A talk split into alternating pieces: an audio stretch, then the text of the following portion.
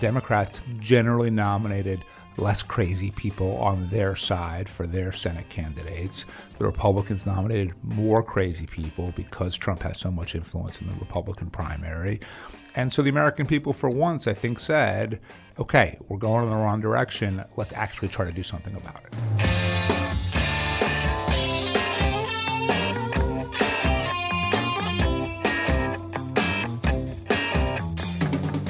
ברוכים הבאים למרקרים, פודקאסט סוף השבוע של דה מרקר. ההזדמנות שלכם לקחת פסק זמן ממחזור החדשות היומיומי ולצלול איתנו לאירועים, לאנשים ובעיקר לרעיונות מאחורי החדשות. כאן באולפן איתכם כבדי שבוע גיא רולניק. והפעם אני איתכם בניו יורק, למהדורה מיוחדת של הפודקאסט הזה, של המרקרים, לסיכום בחירות האמצע, המיד-טרמס בארצות הברית. שם הייתה בשבוע האחרון הפתעה עצומה. כאשר הרפובליקנים שהיו אמורים להשתלט על שני הבתים, בית הנבחרים והסנאט, נחלו מפלות צורבות בכל המדינה. זה עדיין לא מבטיח לדמוקרטים כמובן את הבחירות ב-2024, רחוק מזה, אבל זה נותן להם רוח גבית עצומה לשנתיים הקרובות, וגם עשוי להנחית מכה קשה על דונלד טראמפ, שהיה רוח החיה בבחירות האלה, כאשר הוא תמך ברבים מהפוליטיקאים שהפסידו כישלון חרוץ בבחירות האחרונות. כדי להבין מה בדיוק קרה במיד-טרמס, מדוע הן הפתיעו, ומה המשמעות שלהם לפוליטיקה האמריקאית וגם לכלכלה האמריקאית, מצטרף אליי כאן לפודקאסט הבוקר במנהטן, ברדלי טאסק, שהוא היזם והמנהל של קרן ההון סיכון טאסק ונצ'רס, אבל הוא גם יועץ פוליטי ושחקן במערכת הפוליטית האמריקאית שנים ארוכות. אבל קודם כל, הנה נשמע כמה קולות מהימים האחרונים, ואז נפנה מיד לברדלי. While the press and the pundits are predicting a giant red wave, uh, it didn't happen. And I know you were somewhat miffed by my uh, obsessive optimism, but uh, I felt good during the whole process. I thought we were going to do fine. It wasn't a red wave, it was more like a red trickle. The Trump factor was real among independents uh, and, and, especially helped drive Democratic base voters to the polls when uh, there was a, news of the, uh, the former president perhaps jumping in to the 2024 arena. Donald Trump had tried to make this night all about him, his Republican Party, his candidates, his vision.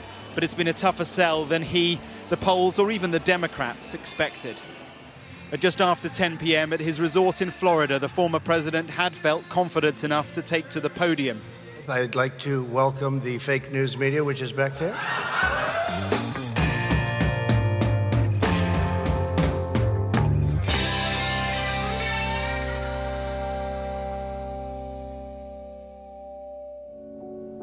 ואני רץ הביתה, אני כולי רועט בכל הגוף, פורץ בבכי וצועק לאמא, אמא, אמא, הם עושים הכל, הם שורפים הכל.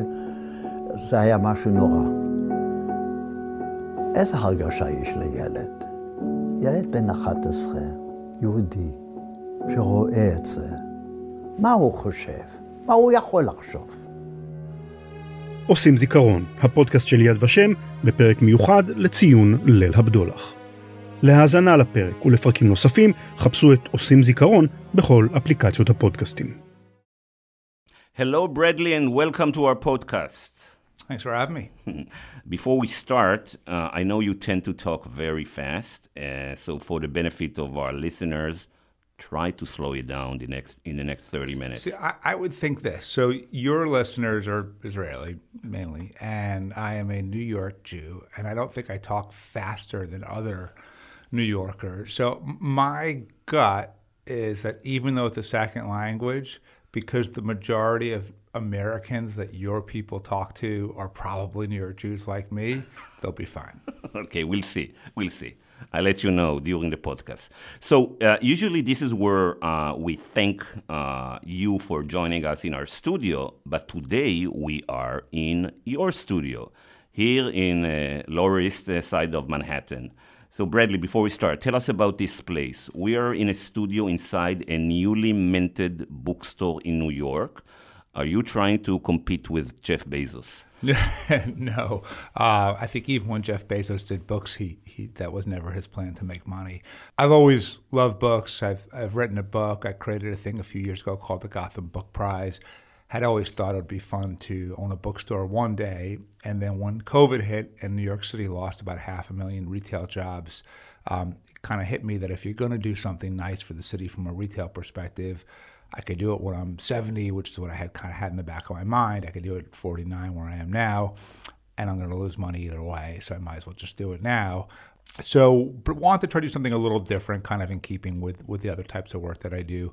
So, it's a indie bookstore on the Lower East Side of Manhattan. It is also a podcast studio that anybody can use for free. As far as our research shows, it is the only one of its kind in the world that anyone can just walk in and use. Fantastic. So we will go back to your uh, ventures and uh, business uh, later, uh, but m- now we move on to current events, the midterms, of course. And we are recording this uh, podcast uh, Monday morning after the results of the Nevada Senate race. and it is now clear that the Democrats have clinched a majority in the Senate. They're also heading toward dramatically better results in the uh, House. So I know a lot of people, especially pollsters, that were really surprised from the results of these elections. Were you also? Yeah, um, I think that everyone was expecting a red wave. And I think, generally speaking, just historically, the opposition party tends to do much better in the midterm elections than the Republicans did here. So when you combine that with this overall sense of anxiety and anger and polarization that we have in this society, you really expected people to sort of flip to the other extreme. I think the Democrats got very lucky in that there's a schism within both parties, but within the Republican Party particularly, it's between Trump and everyone else. And because Trump still has so much influence in Republican primaries, he was able to push through lots of really extreme, really flawed candidates.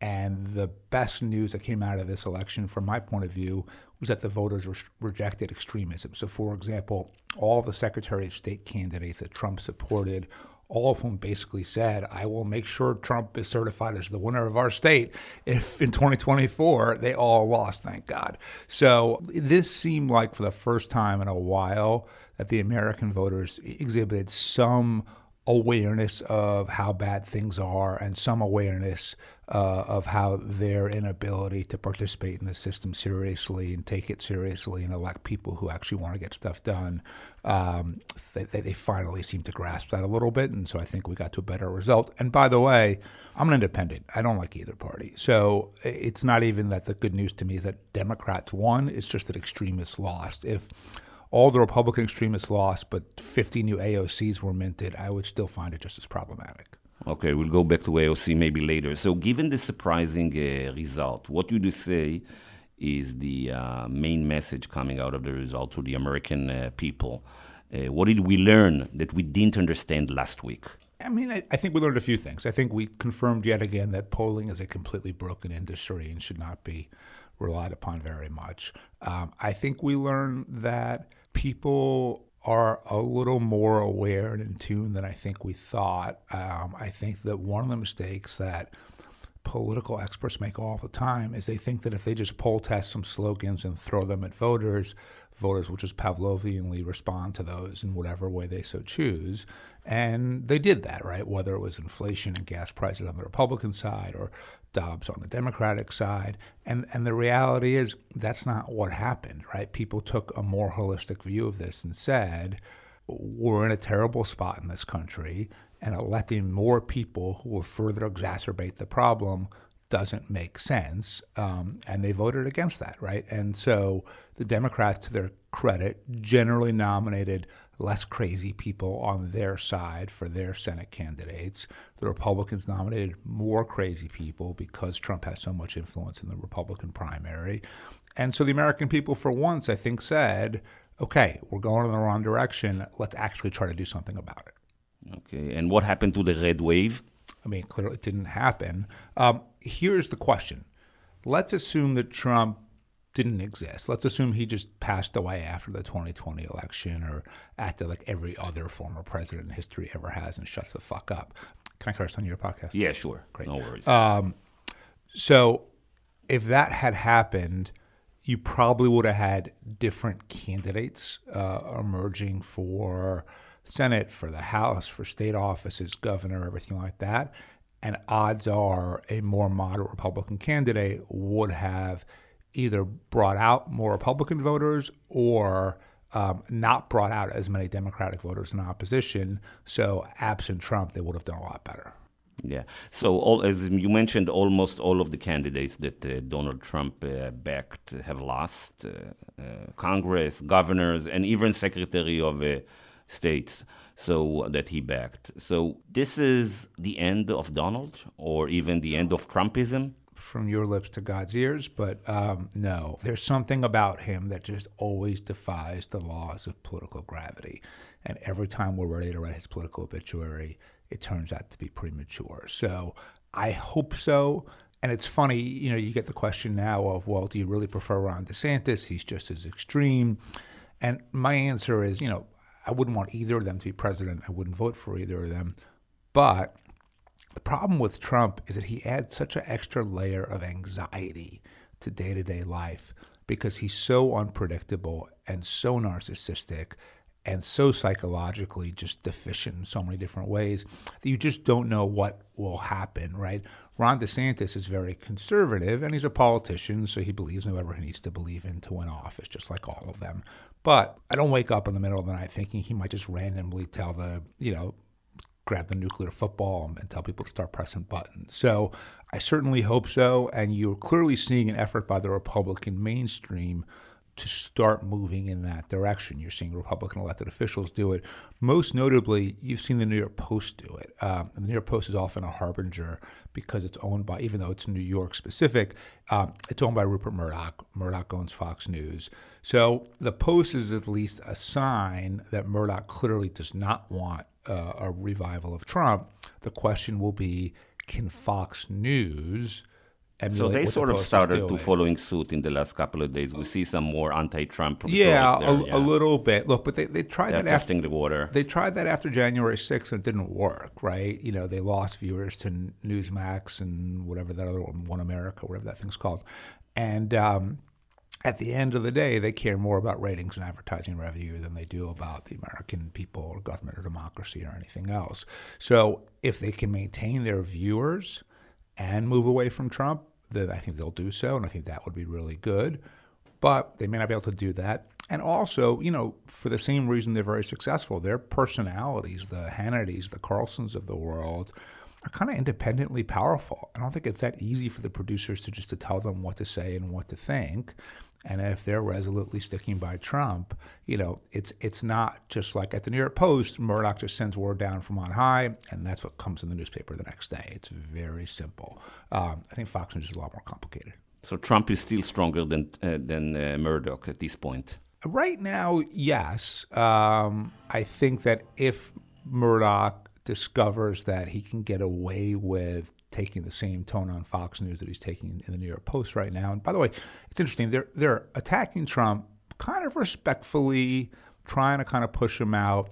But there's another variable here that seems to me in play that isn't getting discussed enough, which is Trump, of course, wants and needs attention at all times. Trump, of course, wants to be president because it is the most relevant, powerful job in the entire world.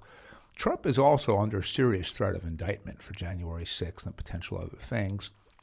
Not to say that you can't indict someone who is a candidate for president, but when someone is the leading candidate for president of the opposition party, uh, although as I'm saying this, I'm realizing that the listeners in Israel are laughing, um, but at least in the U.S. so far, there is reluctance to go ahead and do that because it looks so overtly. Political. Well, you never know. You know, Bibi was uh, before Trump in a couple of things, and maybe this is this is also. Uh, yeah, maybe maybe you win you win anyway. I think the yeah. difference is. Uh, you know, accepting some pink champagne and cigars and whatever. The, the stuff that Bibi did, from what I can tell, was greedy and arrogant and vain and stupid, but it wasn't evil, right? Trying to overthrow the government of the United States, hang the vice president, uh, and completely get rid of our democracy, that that's evil as far as I'm concerned. So, you know, what Trump did, you know, was truly, truly morally despicable, which is why I actually think the Justice Department will move forward and indict him, even if he is a candidate for president. But one of the reasons Trump is pushing forward, I would argue, so aggressively is he's at least trying to mitigate the likelihood of an indictment. And the sooner he becomes a candidate, and I think he's supposed to make a big announcement about this tomorrow, um, the more he thinks that'll help him. Okay, so let's talk about uh, the other side, now, the other side of the aisle. Let's talk about the Democrats. So uh, Biden is running in 2024. Yeah.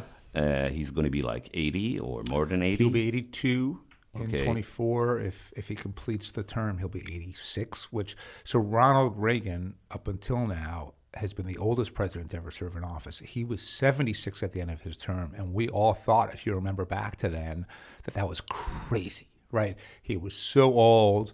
So out of it. Now here we are, a full decade later, uh, and I think the difference between 76 and 86, from sort of a mental acuity standpoint, is probably very different than like 32 to 42.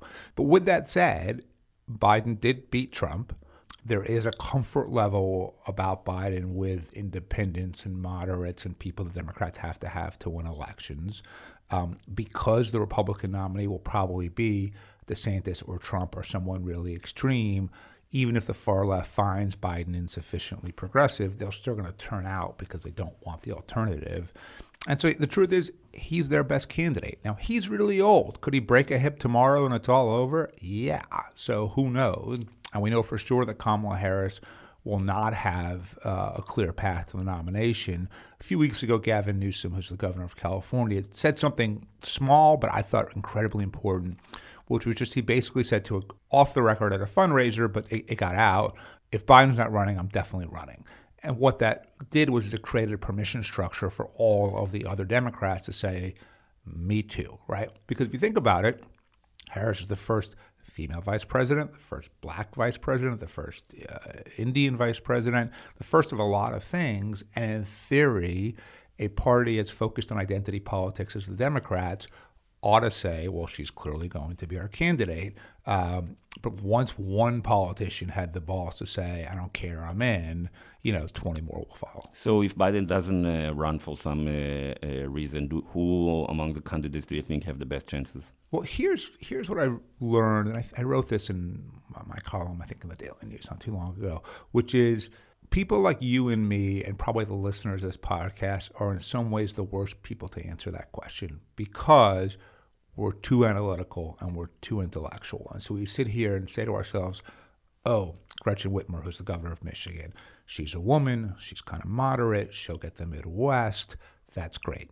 Pete Buttigieg, he comes from the Rust Belt, but he's gay. That'll unite people. That makes sense. And we keep talking ourselves into these combinations as to why the candidate who called and asked us for money and was nice to us and now we want to be helpful to them um, is the right candidate on paper.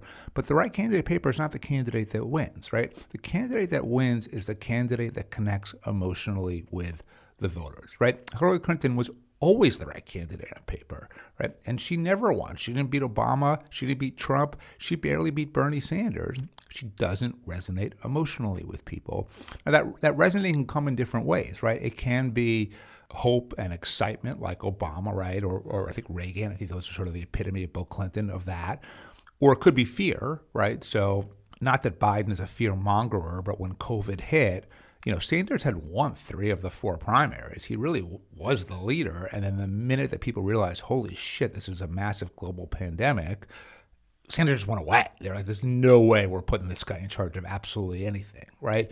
Or here in New York City, you know, in 1993, Rudy, Rudy Giuliani became mayor because crime was incredibly high and typical Democratic voters who usually just voted for a left wing candidate said, I'm sick of feeling scared, and they voted for Rudy. So it's the candidate that connects emotionally, and you don't know who that's going to be until some time passes. You just have to see how it's going.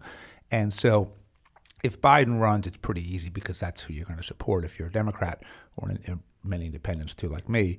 But let's just assume that he does, for whatever reason, pass away or just can't run. I think the lesson that I've learned is I'm going to take my time before uh, I pick a presidential candidate. And, you know, not that my endorsement's all that important, but I can raise a lot of money. So therefore, they're all calling and they all want money. So, but I, I really think the right answer is to not talk yourself into the math but to see just kind of who, in a visceral way, can connect with the voters. Okay, so tell us about uh, uh, John Fetterman. So, how did he take uh, Pennsylvania? And is some people say he's the answer of Democrats to the uh, blue collar, middle class uh, voters that shifted in the last uh, years to uh, Trump? Sure. So, to, to, the extent that the listeners aren't familiar with John Fetterman, he is still, until he takes office in January, the lieutenant governor of Pennsylvania, what makes him notable is he doesn't look like your typical kind of weenie Yale educated Democrat, right? He's like six seven. He's got a shaved head. He's got a goatee. He drives a motorcycle. He wears a hoodie. He at least affects a commonality with the average person. I, I think in reality that may not be true. I think he's Jewish, and I think he had a trust fund, so uh, he might actually be more at home on the Upper East Side in many ways. But he looks the part. And the question is, can Democrats start to recapture white working class voters? And not just white working class voters, but you know what? Cristobal Alex, who was on our podcast last week, made this point really well. Latino voters are a lot like white working class voters. They, you know, Democrats make this assumption that because their skin is brown, they're automatically super hyper progressive. And the reality is they're worried about jobs and safety and schools. Yeah, we've um, seen some of them shifting to Trump in the last couple of absolutely. years. Absolutely, yeah. that's partly why Trump won won Florida. Um, and so, you know, is there a need for the Democrats to capture that? Yeah, there's there's only so far you can go with African Americans and, and coastal elites. Is Fetterman the actual answer, or just sort of the latest sort of you know Barbie doll that the media puts up there? We'll see. So before we move to a couple of questions about uh, the economy and uh, business, let's first understand the political situation. So sure. with control of uh, Senate, what can uh, Biden achieve? Not much. So he, he, here's the thing: despite all of the punditry around who's going to win the House, who's going to win the Senate, from a macro perspective, once one chamber flipped, the rest didn't really matter because the Democrats didn't get a ton done in the last years, but they got some stuff done. They got an infrastructure bill done. They got a climate change bill done. Uh, they got you know the, the chips bill on semiconductors done. So they got a few things done where they were able to marshal straight party line support and pass bills. Once the House or the Senate flipped to the Republicans, you can no longer do that. And then, if anything were to pass at all, it has to be a negotiated bipartisan compromise. The House still looks like it will become Republican. It may by a much smaller majority, um, but nonetheless, for as long as Democrats live in this existential fear of being criticized on Twitter, or which maybe hopefully won't exist in the near future, or MSNBC, or just terrified of the far left. So, in theory, because you're going to have splits within the Republican Party in the House, a group of entrepreneurial Democrats could go to McCarthy, assuming he becomes the Speaker, and say, look, here's what we need. We'll give you the 12 votes, 15 votes, whatever it is. I think someone like Josh is incredibly well positioned to do that. But I think generally speaking, most members of Congress don't have the balls to defy the base, don't have the balls to take the heat and take the criticism. They think that they do, but all they really mean is to take the heat and criticism from the opposite party, who doesn't matter to them anyway. And so there's a real opportunity now with a Democratic Senate, a Republican House, but uh, a Republican House with a very, very small majority, and a relatively centrist president in Joe Biden to get some things done. Um, however, if you were betting on whether or not Congress will produce anything meaningful in the next two years, I would strongly advise you to put your money on no. All right. So before we uh, uh, talk about uh, business and the economy, uh, please tell our listeners your story. I- I'm going to tell it through a couple of stories that I think ultimately really capture what happened. So the, the first is I'm a first generation American you know, we didn't have a lot of money growing up. But in the summer of 1992 was the Democratic convention in New York City. It was the Bill Clinton nominating convention. And I had just finished my freshman year at Penn. And a guy that my dad knew was a lawyer for the Carpenters Union. And this guy, Brian O'Dwyer, God bless him, called me, said, Hey, look, uh, I can get you like a carpenter. I know you really love politics. I can get you a carpenter's pass. Do you want to go to the convention? I was like, oh, yeah, absolutely. Right. So I put on a suit, I go to his office, I pick up the pass, And if you look in the newspaper, it says convention noon to midnight. Now, having been to some of these, it's really like 8 to 10:30 p.m. and that's it. But I didn't know that. So I show up at the garden at noon and there's nobody there, right? Like two guys running from state rep, state rep in Montana are speaking, and the place is totally empty. But a guy named Ed Rendell, who at the time was the mayor of Philadelphia, was sitting in the audience by himself. And I, have asked him half a dozen times over the succeeding years why, and he just never remembers. And I kind of worked up the courage to go say hi. And I said, you know what? He's old, he was actually a Jewish guy from New York before he moved to Philly. So am I. He went to Penn. I go to Penn. He's the mayor of Philadelphia. I go to school in Philadelphia. What's the worst that can happen? And Rendell, being actually a really nice man and really gregarious, um, was thrilled to talk to me because I was a kid who was sort of worshiping him and it was more interesting than the empty seat next to him. And so we talked for about 10 minutes and he said, Are you busy when you get back to school? I said, No, not particularly. He said, Do you want an internship? I said, Oh, that'd be incredible. Thank you. And he said, Okay, send me a note. We'll set it up. I go home, I write a letter.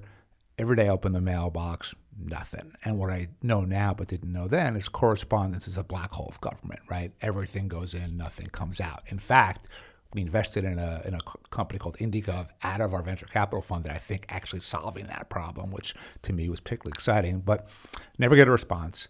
School year starts, and I don't know what I was thinking, but I was like, eh, I'll go see him. Uh, this is a decade before 9 11, so security is nowhere near what it is today. So I get to his outer office, so not like his actual scheduler and people, but like kind of the, the front desk. I said, Oh, can I see the mayor? And they were bewildered by that question, right? Because the only two people ever asked that question were people protesting, right? I didn't have a TV camera behind me or anything, um, or genuinely crazy people. And I wasn't crazy, I was just a sort of naive 18 year old kid they said, "Oh, he's busy running the city." Uh, I said, "Okay, okay. Can I leave a note?" They said, "Sure."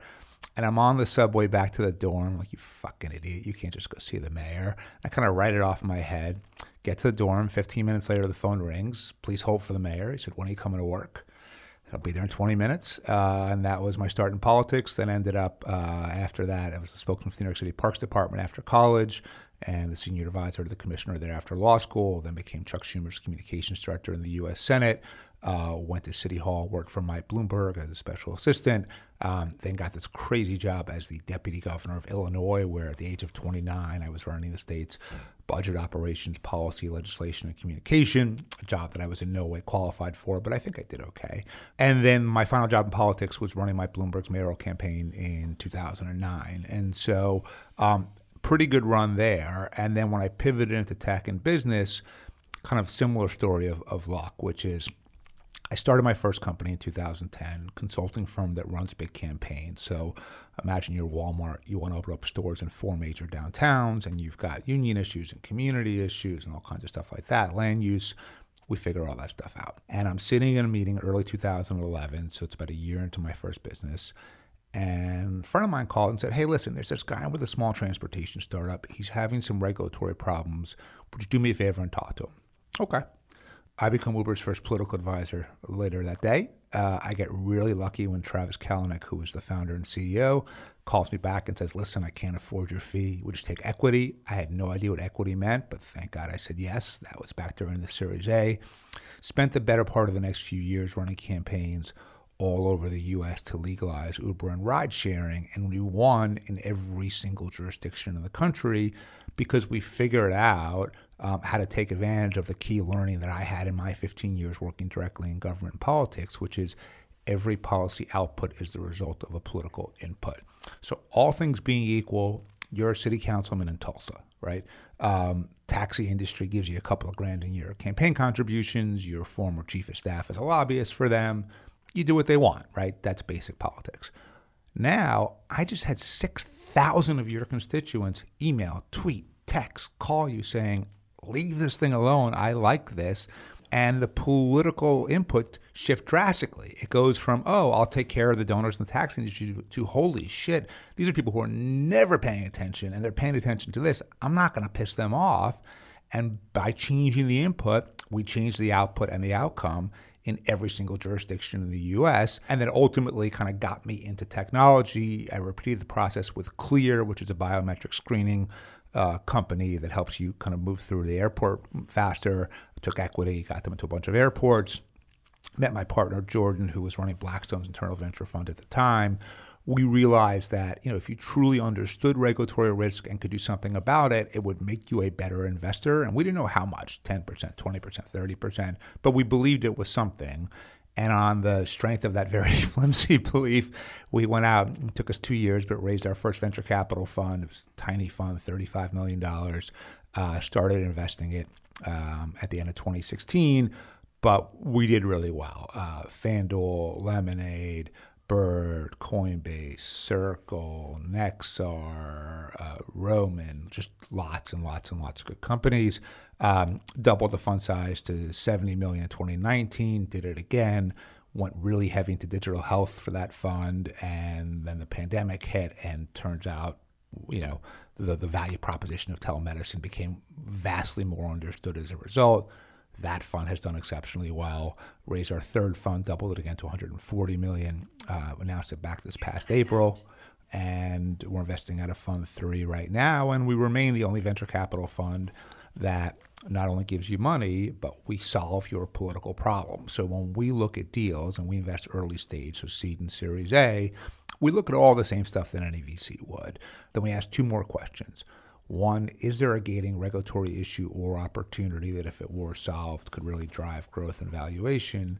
And if so, two, can we solve it? And when the answer is yes to both of those questions, that's when it really makes sense for us to deploy capital. And when the answer is yes to both of those questions, the founder really wants us to be in the deal because we're the only one that can solve that problem. And as I make clear to them, I still have the consulting firm. You can gladly pay them a million dollars a year and they'll solve your problem for you too. Or I can give you millions of dollars and solve your problem for free. Not shockingly, we see a lot of deals. We win a lot of deals. I've got a monopoly in my tiny little niche of venture capital, and so uh, that's my day job. So you mentioned uh, Bradley, Lemonade, and uh, Nexar. Those are two uh, Israeli uh, uh, uh, companies. Tell us about your experience with Israeli entrepreneurs. Yeah, I, you know, I really I haven't been there since the, the pandemic, which is a bummer because I was going probably twice a year before that. Um, one other thing, and I've, I've said this publicly before, um, that I really like about Israeli startups, and there are exceptions, Adam Neumann, I guess, being the, the poster child on this one. Have but you ever met the guy? I never have, actually, and I really would prefer not to. Um, How was he able to get $28 billion from uh, Masayoshi uh, combination of he's a hell of a salesman, right? Like, really a world class salesman. Obviously, is a really, really talented, brilliant man but we all get felled by our own arrogance and by our own brilliance. And I think he was told so many times how brilliant he was that he believed that any thought that popped into his head was automatically a genius idea. When you commit to a valuation of $47 billion, whatever it was for WeWork, um, literally and sign a deal on the back of a napkin after one meeting, that's pretty shitty diligence, and he paid a heavy price for it. So, but generally speaking, it's the opposite, which is everyone at that startup, from the founder on down to everyone else, has already served in the military, right? Everyone spent at least two years serving their country, learning discipline. And as a result, if nothing else, they're just more mature, right? And that's a lot easier to deal with than the kind of temper tantrum laden Stanford graduate who is in Y Combinator, who has been kind of coddled their entire life and never dealt with anything truly hard. And the minute the shit hits the fan, they can't handle it, right? So, for that reason, I, I really do enjoy working with Israeli entrepreneurs. And I am, because I know that they have a reputation for being a huge pain in the ass. But what I would say is, I got very lucky that, generally speaking, Israeli founders, when it comes to U.S. politics, media, and regulation, they know what they don't know. They understand. They don't know this. I do. I'm the Bloomberg guy. I'm the Uber guy. And so while they might be difficult to work with in other areas, in my area, I've actually found them pretty easy. So you did mention Adam Neumann, so I can't. Uh, while you were talking about Adam Neumann, I said, okay, now there is another space where there is a big debacle, and of course, this is. Uh, Sam Bankman-Fried. So uh, let's let's talk a little bit about what's happening in the last uh, weekend in the crypto world. Do you think that the demise of FTX is going to be like a watershed moment in the crypto world, and now we're entering like a really bad time for the entire space? So I, I, I, hope not, simply because even though I don't personally hold any crypto and my fund, we only ever made two crypto related investments, Coinbase and Circle, and those both have done really well. I do think that crypto serves a useful purpose in the marketplace, but I think that that purpose has been wildly misunderstood and overstated, which is to me at its core, and I think this is what you know Satoshi Nakamoto meant when when she, he, whoever that person is, wrote their white paper, you know, a dozen years ago about crypto. There are a lot of people who just don't have trust in their central government, in their central bank. If you think about it, really since the start of the Vietnam War, trust in institutions, both in this country and then globally, have plummeted, right? So pre Vietnam, people generally trusted the government. They generally trusted the media. They trusted the church. They trusted higher ed. They trusted Wall Street. Now, no one trusts any of those institutions whatsoever.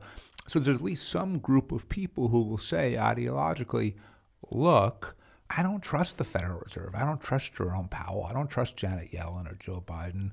I would rather throw my lot in with people who I'll never meet because it's all anonymous, but share similar ideological views to me, and we can transact through Bitcoin, Ethereum, whatever it is. And that will become especially relevant once the metaverse is here and it becomes easy to buy or purchase, you know, any digital good or service, you know, through any type of, of cryptocurrency you want.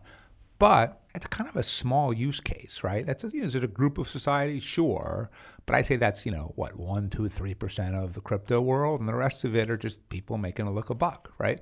And that's okay. That's that's capitalism. But I think all this money, you know, hundreds of billions, if not trillions of dollars, got poured into this system without investors understanding Look, you're just betting on momentum and an idea. There is no intrinsic value to any token whatsoever, right? Some might have a little bit in the sense that Bitcoin has a limited amount that can be mined, so supply demand. Ethereum is at least built on the blockchain, and the blockchain itself has a lot of value, I would argue, apart from finance and cryptocurrency and all of that.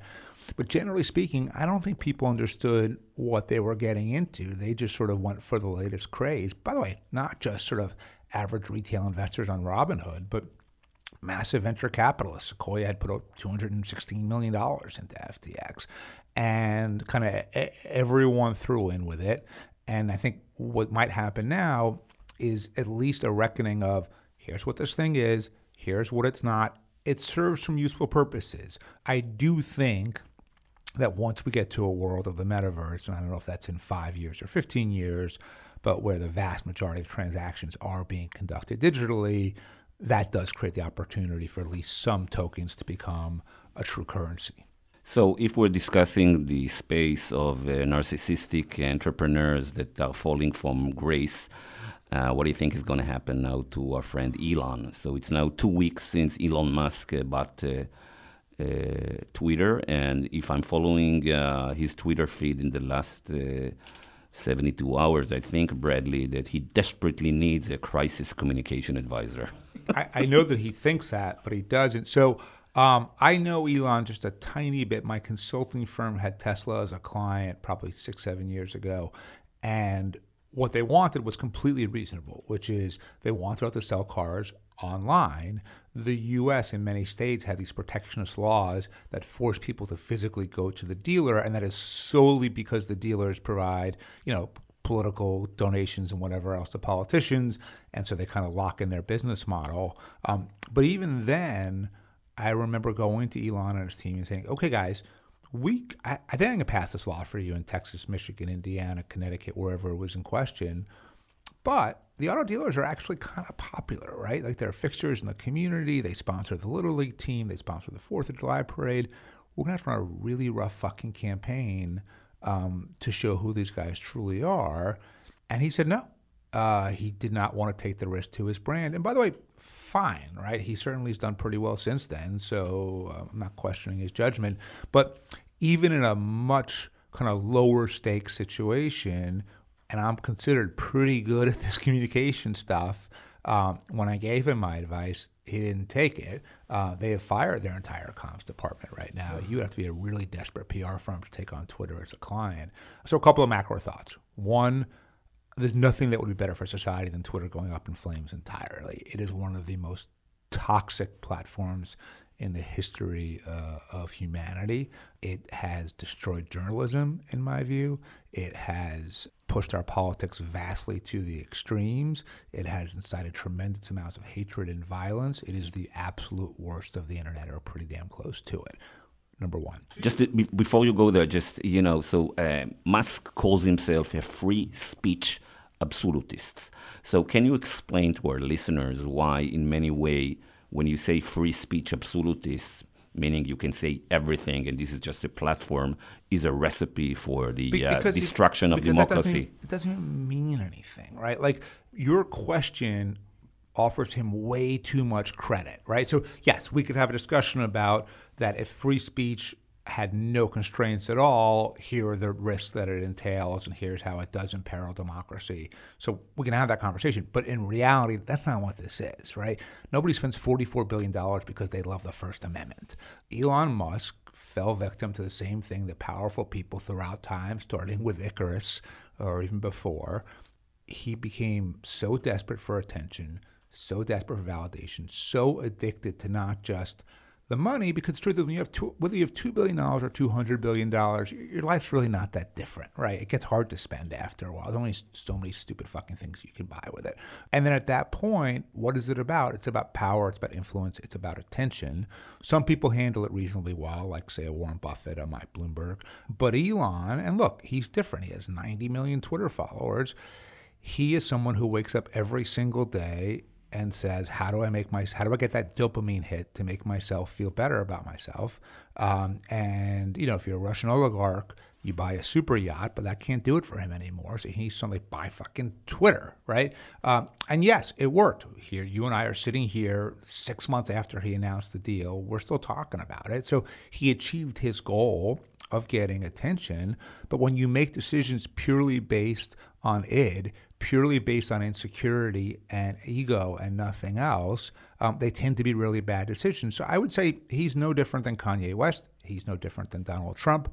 These are people for whom their desperation for relevance and attention drives all of their actions.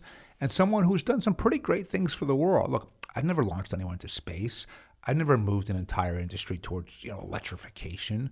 Um, but despite some really meaningful accomplishments, he's destroying himself simply because he can't control his own ego and he can't control his own security. So what's going to happen on uh, Twitter, business-wise and communication-wise? I mean, business-wise, I've never understood the business model to begin with, right? Advertising. Just, yeah, no, no, I get it, but like it doesn't. Other platforms, Instagram, Facebook, TikTok, they lend themselves well to advertising, right? Twitter, just because of the way that it's structured and the way that it's used, it, it's a lot. You know, you have sponsored tweets, but it just doesn't hit consumers in the same way. It just doesn't seem to work. And look, you you know this business a lot better than I do. So it was always a weak business model to begin with and $44 billion, a lot of money. I think 26 billion is his personally, plus he just sold another $4 billion of Twitter shares to help have extra cash to shore up the balance sheet at Twitter. And yeah, they could they could cut staff by half like they have, and that might temporarily kind of staunch the bleeding. But overall, I'm not really sure what the business model is. And we talked about intrinsic value before. Twitter's only intrinsic value are the users, right? It has no other assets. So the minute the users decide, you know what, this is too much of a mess, this is too toxic, now that they're selling blue check marks, I have no idea who I'm even following or whether what they're saying is true or not.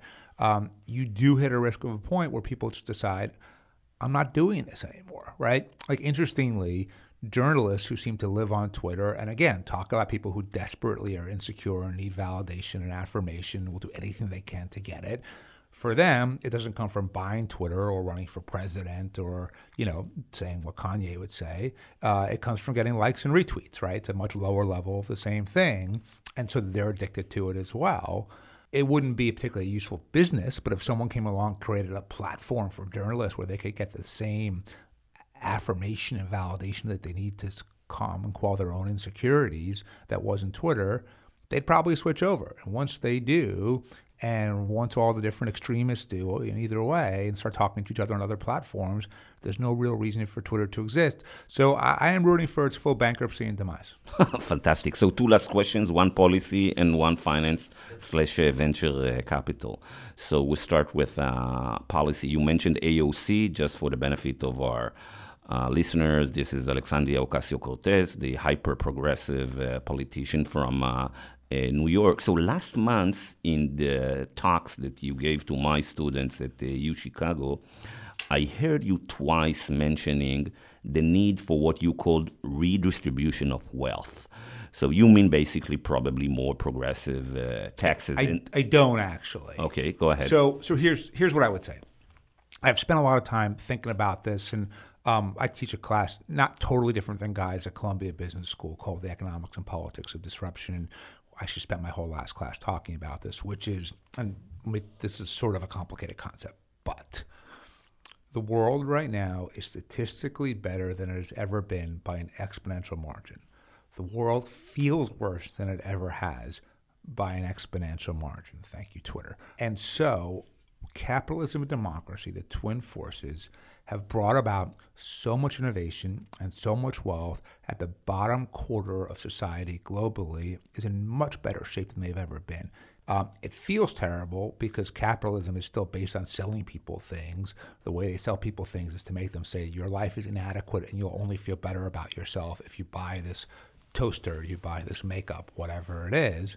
And then because of Instagram and Twitter and everything else, we see what everyone else has that we don't have, right? Even if what they're showing you isn't actually real, um, and that makes people feel really bad. So we've got these forces of capitalism, and democracy that overall they work, right? I mean, look at Israel, right? Still a country that's very new, but by embracing capitalism, and democracy, it has done exponentially better than most countries throughout all of history um, because of these systems that it was able to use. However, like every system, there are flaws in the system. And one problem of capitalism, especially, especially in sort of a hyper globalized technical world that we now live in, is that wealth tends to flow to a relatively small group of people um, at the expense of everyone else. And I would say, just like I made the point before, that whether Elon Musk or anyone has $200 billion or $2 billion, your life isn't really any different, right? How much money can you spend? I don't have that kind of money, but I've, I've done pretty well. I have more money than I need. Now, I personally give away the vast majority of it through the programs that Tusk Philanthropies like Solving Hunger, like mobile voting. Even this bookstore we're sitting in is a massive money pit that I'm doing just because I love New York and want to try to do something good for the city. But overall, money has to go from people like me to people who don't have enough. Nobody should be struggling to put food on the table. No one should be living without the ability to pay the gas bill and they're li- living in, in, freezing cold. Um, there's so many things that both people in this country and all over the world, indignities they have to suffer simply from a lack of basic resources, and that shouldn't exist. So that then brings you to the question of what is the best way to solve that inequality? So there's really two mechanisms. One would be what you mentioned, which is progressive taxation and government. I've run governments. I feel like I really understand this as well as anyone's probably going to. Um, government is very good at certain things. So if you're taking a big collective action need, building a road, fielding a military, something like that, you have to have government because individuals can't really do it uh, on their own. But there's a lot of other things where, you know, we have all kinds of government programs, whether it's around social services or jobs or, you know, uh, anything else that we're not that good at, right? And we're not that good at, if nothing else, because we have this giant bureaucracy that sucks so much money off the top. So I pay a dollar in taxes. I want that dollar to go to someone who doesn't have uh, enough money to put food on the table for their kids the dollar on taxes first, then money gets taken off the top because it gets appropriated elsewhere. Then you have this giant bureaucracy that basically exists for the good of the bureaucracy itself and the good of the unions that control it. Um, then it goes into some sort of program that may or may not be effective. And some programs are very effective, like school meals, and some are ineffective. Um, so what's gating to that family? 30 cents on the dollar, 40 cents on the dollar. So I, I sort of a tech stereotype, I guess, but I, I do believe in universal basic income. And I know that in some ways, because of you know Silicon Valley embracing it, it, it has become a little bit of a meme. But Martin Luther King is the person that first proposed this. And, you know, I think that I would rather have less money personally and just see it go into a mechanism where my dollar goes directly into someone else's bank account that they can use for what they see fit. And will a small percentage waste it on cocaine? Sure. You know, but will 98% of people feed their families, pay their rent, pay off student loans, you know, build some savings, whatever it is? Absolutely. Um, and so to me, we now have the technology um, to be able to kind of bypass government and just help people directly. Um, it would be a far more efficient system of doing so. And so I would like to see a redistribution of wealth. I would just rather than seeing 50, 60, 70% of the money get wasted on nonsense, I'd rather see 100% of the money go to helping people. And as a result, I would prefer a system like UBI compared to progressive taxation. So you did move a little closer to AOC in the last 10 years. Yeah, well, look, I didn't have any money 10 years ago. Keep in mind, you know, That's- my, that's my first point, yeah. job in politics, the first one when I made $22,000 a year, I've only made money in the last 10, 12 years. Um, and I have enough, right? And the vast, vast majority of the money I make now just goes to the things to, that I care about, like hunger, like voting. But if you told me that those problems could be solved without my foundation having to do anything, because now we are directly giving people the resources they need to solve their own problems, fucking great. Okay, last question. Uh, prediction 2023 uh, VC startups money.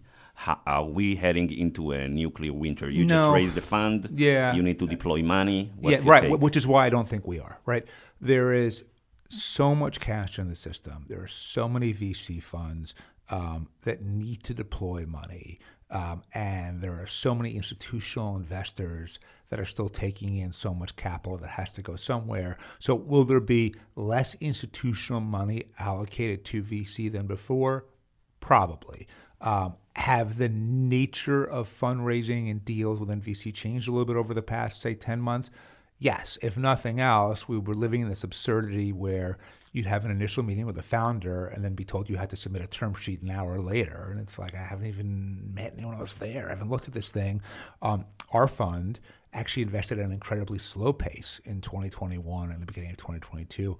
Now that we're seeing valuations decline a little bit and we're seeing some rationality emerge back into the system, we have picked up our pace quite a bit. We had three deals we've closed in the past two weeks. And so uh, I do think because there's so much capital out there, all of the good ideas will get funded. I think where you'll see stuff fall by the wayside is when people create startups that aren't solving a problem in the first place, um, simply because they just think it'd be cool to have a startup and they, they want to make a lot of money. Clearly, crypto is going to have a, hard time. Web3, to a certain extent, may suffer uh, alongside of it. I think the nature of venture capital funds itself will change a little bit, right? So I think you've got your big mammoth, your Sequoias, your Andreessens, your NEAs of the world that have billions and billions of dollars under management, and they'll be okay simply because LPs, LPs want to be in those funds, right? So they'll have money to invest. You have smaller funds like mine that are very differentiated, right? There's a lot of mid-sized generalist funds that neither provide any sort of really specific value add to their portfolio companies, nor do they have the sort of weight and power uh, of a giant fund. And I think those funds are going to have a really hard time raising from institutional investors. You're going to see a lot of, more so than seeing lots of startups fail, I think you're going to see a bunch of VCs fail. Bradley Tusk, thank you very much. Thanks for having me. עד כאן המרקרים להשבוע. תודה רבה לכל הצוות שהפיק את הפודקאסט המיוחד הזה מניו יורק ועד אה, שוקן. קודם כל המפיק שלנו אה, אמיר אה, פקטור. תודה רבה להוגו, הטכנאי המקומי, כאן ב-Lower East Side. תודה לדן ברומר שערך, ותודה רבה לברדלי טאסק שהצטרף אלינו לשיחה הנהדרת הזאת. תודה רבה גם לעידו פולק שנתן פה תמיכה רוחנית חשובה בכל ההקלטה. ולהתראות בשבוע הבא.